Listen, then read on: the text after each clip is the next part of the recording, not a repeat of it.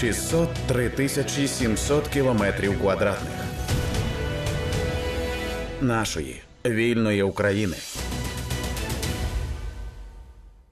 Можливі чи неможливі вибори в Україні під час воєнного стану? Чому це питання знову обговорюється? Про це розповідає Ольга Айвазовська, голова правління громадянської мережі ОПОРА. Розмову з нею веде Вікторія Єрмолаєва.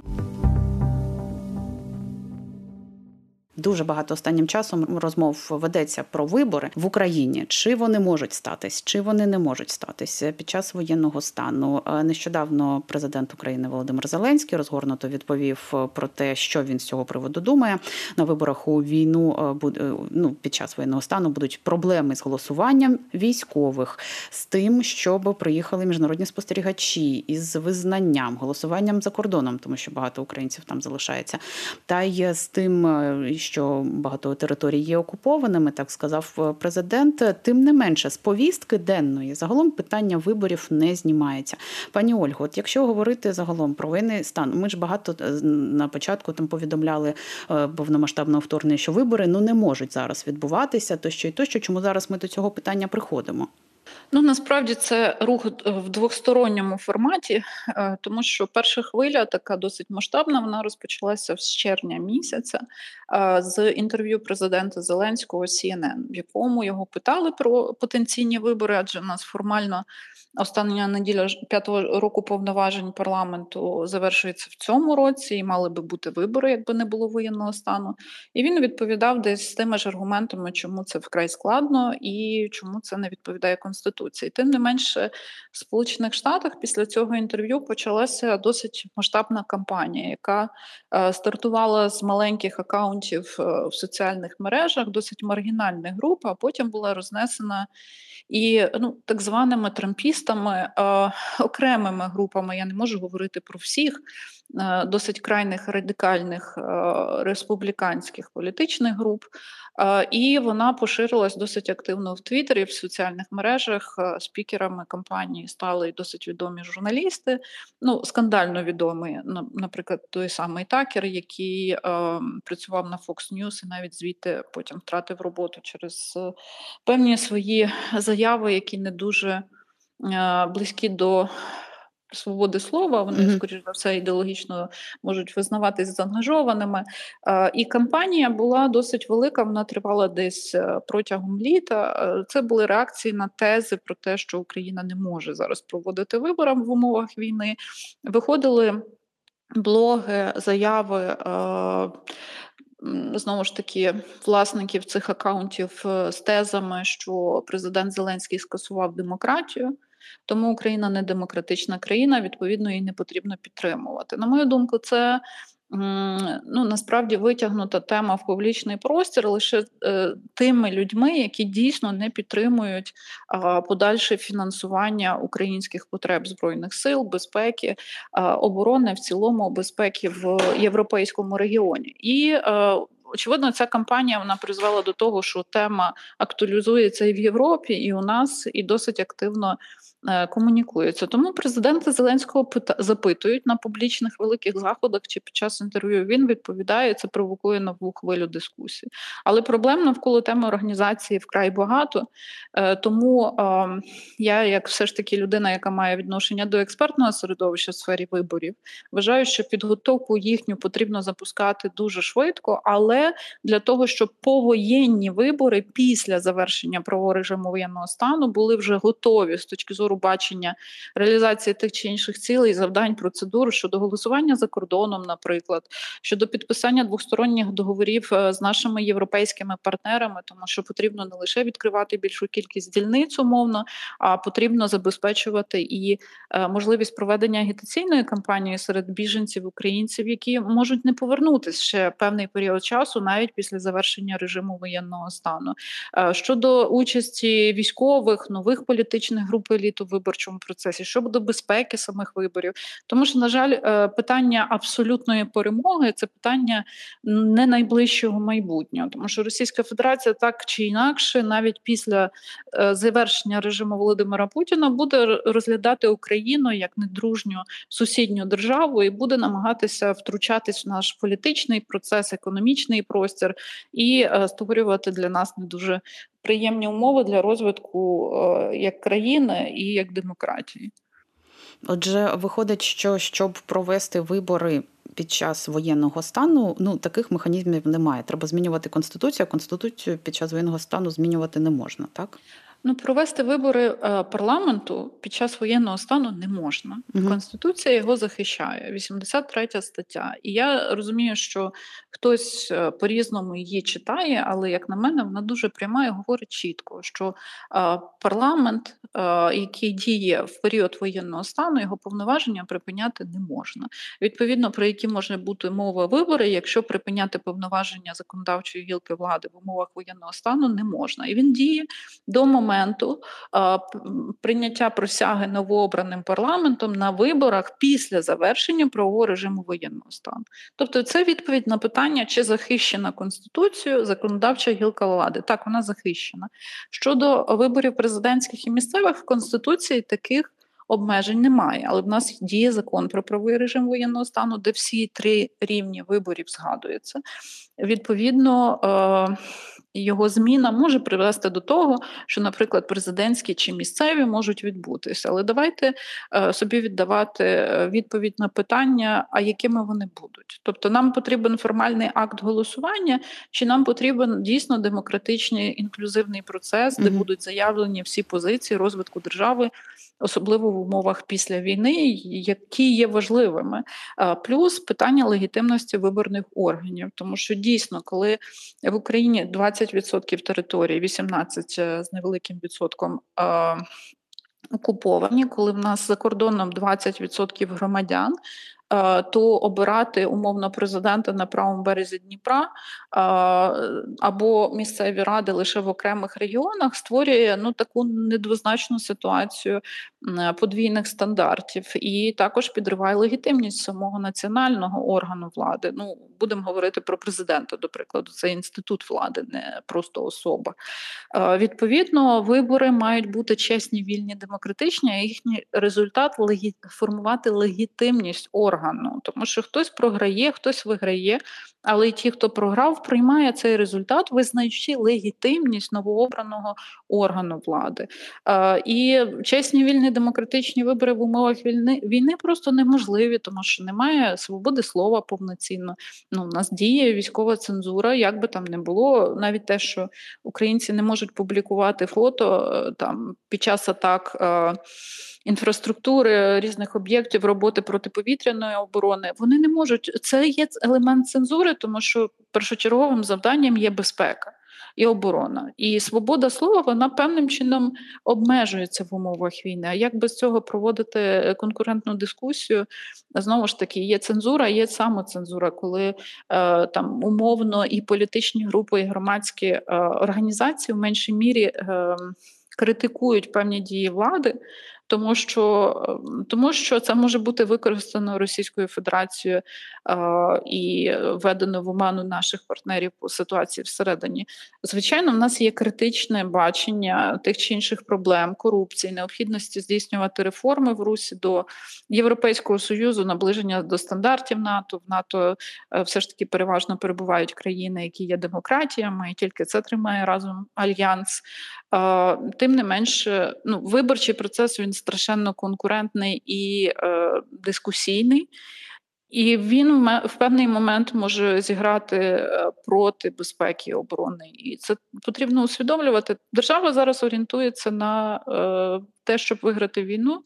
Вибори як процес вони мають бути тоді, коли знову ж таки буде необхідність перезавантаження всіх гілок влади в повоєнний період на основі тих регуляцій, практик, правил, які в експертному середовищі, юридичних групах, е, медійному середовищі потрібно проговорювати вже зараз.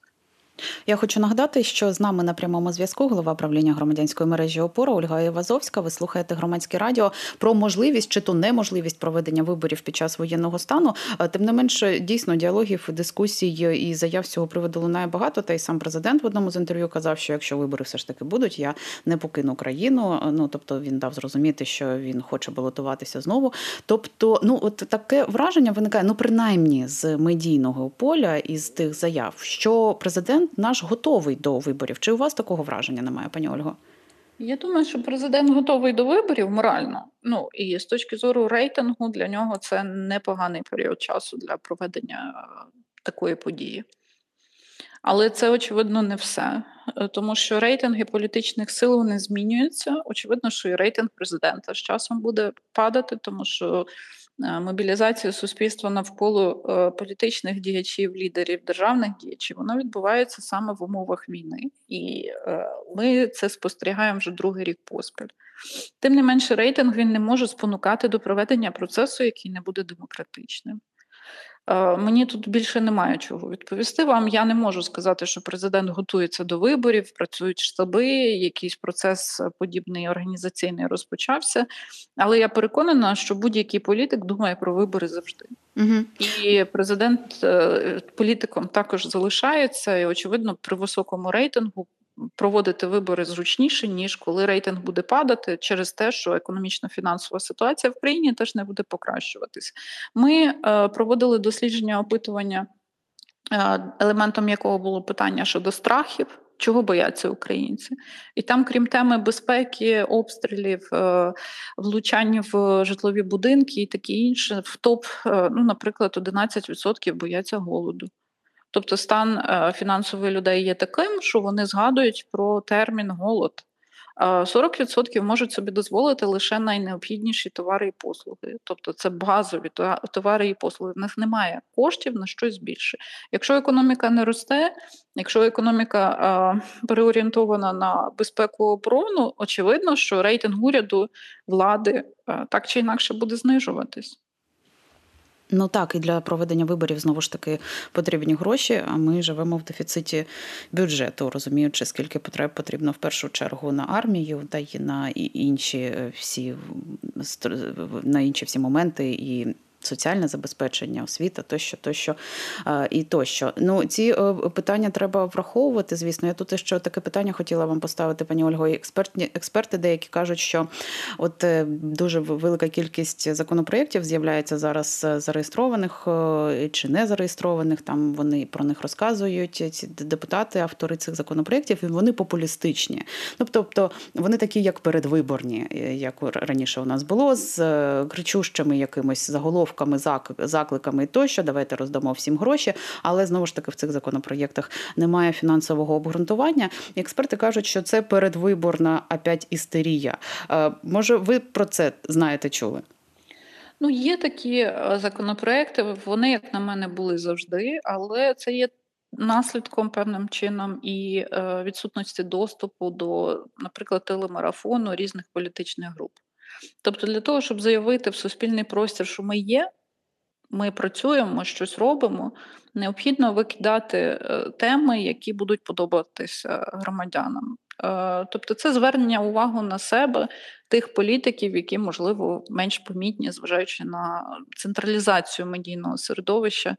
І і відсутність е, дискурсу в ньому, тобто Україна жила раніше ток-шоу політичними, дискусіями зранку до вечора, новинами різноплановими, різні телеканали, е, які часто е, діяли в межах редакційної політики, визначеної власником, а власники були олігархами чи залишаються олігархами. Звичайно, ситуація в цьому плані критично змінилася, але я би тут говорила про політичний мотив, а не передвиборчий процес. Тому що просто звернути увагу на себе політика можна в такий спосіб, якщо немає доступу до медіаресурсів. Це не означає, що з цією тезою, з цим законопроектом, цей політик обов'язково вже збирається йти на вибори. Угу. Також, е, пані Ольго, ми е, поговорили про те, що ну є дійсно велика кількість проблем, викликів і питань, якщо вибори будуть проводитися, якщо буде таке рішення під час воєнного стану. Якщо вони не будуть проводитись під час воєнного стану, тут є якісь ризики для нас, ну можливо, якихось негативних реакцій наших е, міжнародних партнерів, західних партнерів, тощо і тощо. Наші західні партнери це люди, які живуть в культурі і практиці діалогу.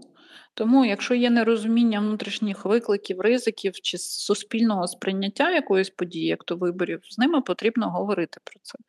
Тому що багатьом, хто є друзями України, може здаватися, що вибори І в умовах війни це спокійний, нормальний процес. У них практики іншої не були. Вони приїжджають в Україну, в Київ на декілька днів в рамках якихось візитів їдуть, вони не відчувають війни. Дуже мало хто з них там їде ближче до лінії розмежування е, до театру бойових дій. Тобто вони їм здається, що Україна живе досить регулярним життям. Якщо подивитись на Київ не в момент обстрілів там нічних, то дійсно виглядає так, що ну а в чому проблема організувати дискусію, кампанію, провести вибори. І, наприклад, те, що українське суспільство не підтримує цю ідею, їм не зрозуміло. Тому треба пояснити, що українське суспільство вважає зараз. Ну, соціологія це доводить е, там. Абсолютна більшість громадян не хоче виборів зараз. Воно сприймається через призму, що кращі сини і доньки України воюють. Вони зайняті обороною питаннями безпеки, а хтось думає про особистий е, профіт від цього, про гроші, про контракти, не знаю, займається корупцією і, наприклад, е, будує політичну кар'єру. І це виглядає не дуже етичним чи доречним. Тому таке сприйняття. Тобто українське суспільство має досвід, що вибори це купа білбордів, це макулатура під ногами в під'їздах, це так. безкінечні ток-шоу, але ж картинка інша реальності, де е, яку ми бачимо щоденно, просто некрологи в соціальних мережах серед знайомих, близьких, рідних. 16% громадян е, мали досвід або самі були свідками воєнних злочинів. Рівень травмованості суспільства надзвичайний. І в цей період їм кажуть, що ну давайте ми напевно проведемо вибори. Тобто ми повернемося до цих умов білбордів і макулатури, тоді, коли е, люди захищають е, не просто територію України, захищають і звільняють громадян під е, іга по суті Російської Федерації, окупації страшних наслідків, які приходять за цим процесом. Тому треба партнерам просто пояснювати реальніше, що вона інша, що е, українці цінують демократію, українці хочуть брати участь в управлінні своєю державою, але українці зараз платять дуже високу ціну життя людей. Віддається за те, щоб звільняти кожен метр землі і відволікати увагу на дискурс, на процес, який навряд чи буде змістовний станом на зараз. Е, не варто, тому що ті, хто в нас герої для суспільства, героями є військові, вони зараз зайняті іншим. Так, я е, хотіла ще у вас запитати. Ви кажете, що треба вже зараз готуватися, щоб у післявоєнний період провести вибор, вибори за всіма демократичними сценаріями і нормами. Що саме треба підготувати? От просто зараз вже. Та насправді дуже багато. Мені здається, що я вже в вашому ефірі про це е, неодноразово говорила, але давайте просто розведемо е, деякі завдання між собою. Є, наприклад, Е, європейська бюрократія для того, щоб ми повноцінно організували виборчий процес, е, і всі, хто хочуть, взяли в ньому участь за кордоном наших громадян, які є шукачами тимчасового прихистку, незважаючи ні на що, лише 17% з них вирішили залишитися в країнах, де вони зараз перебувають. Тобто більшість планує повертатися, і більшість з них, абсолютна більшість, хоче брати участь у виборчому процесі. Е, для того щоб в Польщі проголосували люди фізично в один день голосування голосування треба відкрити в 100 разів більше виборчих дільниць. Це задача, це просто приклад, mm-hmm. яка є неймовірно складною. Тому що для того, щоб це відбулося, треба ці дільниці відкрити поза межами дипломатичних установ і консульств. А для цього і держава е, Республіки Польща повинна взяти на себе певну відповідальність за організацію. А для цього Україні треба йти дипломатичним шляхом підписання двосторонніх договорів з приводу організаційних, інформаційних процесів, е, з приводу безпеки, з приводу розслідувань порушень, які можуть відбуватись на виборах, або хоча б обміну інформацією, і таке інше, і тому подібне. Навіть агітація в країнах Європейського Союзу через digital – з весни стане неможливою, тому що з України офіційно проплатити політичну рекламу, яка буде поширюватись, наприклад, на країни Європейського Союзу, буде неможливо, тому що ЄС вводить нові регуляції, які до того були дуже жорсткими. Є багато інших організаційних нюансів. І от навіть приклад однієї Польщі і організації дня голосування це неймовірна кількість часу зусиль міжурядових комунікацій, підписання договорів і організаційного процесу. Щодо України, в нас лежить е, просто мапа Неймовірної кількості завдань, але я скажу лише про одне з найважливіших, як на мене. Нам потрібно чітко вирішити, які критерії оцінки безпеки, безпеки транзиту влади конкретних громадах і територіях від е, по суті цивільних адміністрацій, військово-цивільних адміністрацій до е, цивільних органів влади. Е, це пов'язано з неймовірною кількістю викликів від розмінування території до визнання, що, наприклад, в цій громаді вибори не будуть відбуватись, тому що вона знищена, там немає громадян. Виїхали 99% населення. Відповідно, там вибирати когось просто немає сенсу. Але з бюрократичної точки зору має бути процедура, мають бути відповідальні сторони, мають бути офіційний процес, у результаті якого приймається рішення, що в цій громаді нічого не відбувається.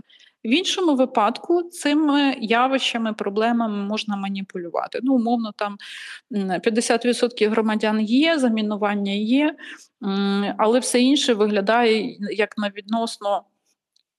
На відносно регулярну ситуацію для е, для територій, які близькі до колишніх е, військових подій і битв, і, ну, наприклад, вибори там не проводяться. Просто. А це означає, що хтось буде приймати політичні рішення щодо цього. Мені б хотілося, щоб ми вирішили е, екзистенційну проблему, хто буде брати в них участь. І це стосується в тому числі староокупованих територій і новоокупованих, і це пов'язано з питаннями громадянства. Ті громадяни України, які взяли російські паспорти. Яка процедура виходу з російського громадянства? Ну, наприклад, якщо е, з державою Російська Федерація в нас не буде повноцінних е, комунікацій ще десятки років. Тобто ми мусимо е, запровадити процес процедуру для нас легітимну позбавлення російського паспорту і впливу Російської Федерації на цю особу. Цей транзит забезпечується теж через певні програми, процеси, процедури, законодавство, і це все має бути. Е, розроблено. Я вже мовчу про дуже технічні речі, такі як е, реєстр виборців. У нас багато громадян поїхало, багато переїхало, багато хто отримав е, право голосу, а хтось помер і втратив це право голосу. Списки виборців друкуються на основі електронного реєстру. Електронний реєстр повноцінно не працює з початку повномасштабного вторгнення. Вже йде доходить до кінця другий рік. Відповідно. Треба хоча б півроку на те, щоб перезавантажити систему, реєстр, перевірити дані, е, створити умови і процедури для перевірки даних самими громадянами і органами влади, які оперують офіційними реєстрами, які теж недосконалі в умовах, коли ну, частину інформації важко отримати, особливо якщо буде мова йти про звільнені території, які певний період часу були в окупації. І технічних проблем неймовірна кількість. Це потребує вирішення в довготерміновій перспективі їх. І питання навчання членів комісії не лише щодо законодавства, якого також немає взагалі під повоєнні вибори. В нас ще немає законопроекту, а й навчання членів комісії діяти в умовах е, ну, потенційної адхок небезпеки. Такою розмовою була із головою правління громадянської мережі Опора Ольгою Айвазовською. В студії громадського радіо працювала Вікторія Єрмолаєва. 603 тисячі 700 кілометрів квадратних нашої вільної України.